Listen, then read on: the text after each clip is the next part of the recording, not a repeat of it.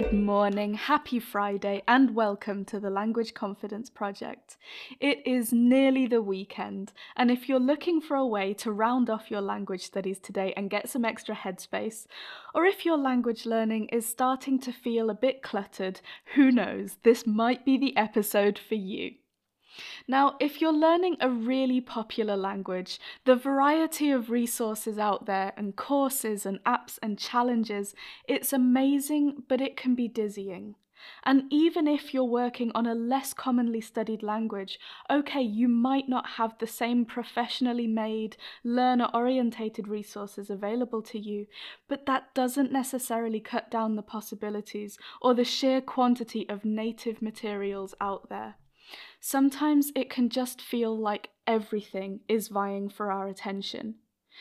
And if we're not careful, we end up getting super scattered with what we're doing because we're doing a little bit of everything, but it's all leaving us feeling a bit flat and a bit lost. Everything looks like a good idea. Everything seems worthy of our time. It's kind of like running through a library and reading the first page of every book we see before getting distracted by the one next to it, thinking maybe I should be reading that one instead. Maybe that's the one that's going to change my life. And that said, I truly believe that sometimes we need to walk away from stuff that's not working for us. And not just when it's the worst thing ever, but also when it's just not that great. I'm one of those people who is perfectly happy to never finish a book if it stops feeling fun and starts feeling like a chore. I've left TV series midway through as well, I've stopped films half an hour in.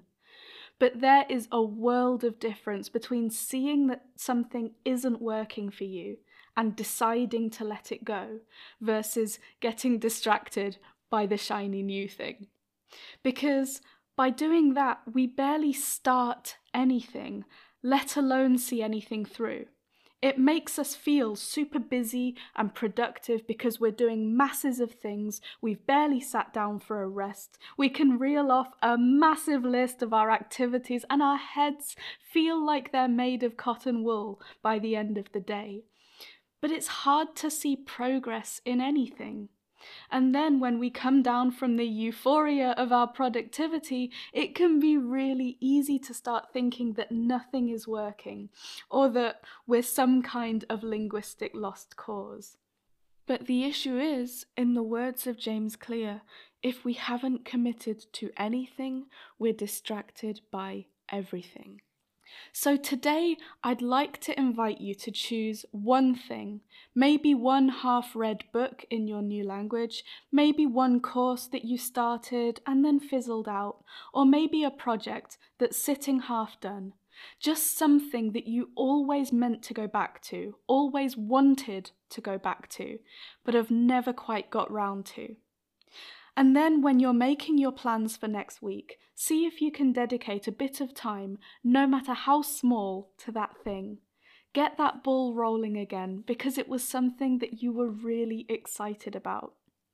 And while you're at it, if you find some things that you've always told yourself you should go back to, but you really don't want to, cross them off the list definitively let them go. Claim the headspace back before the weekend.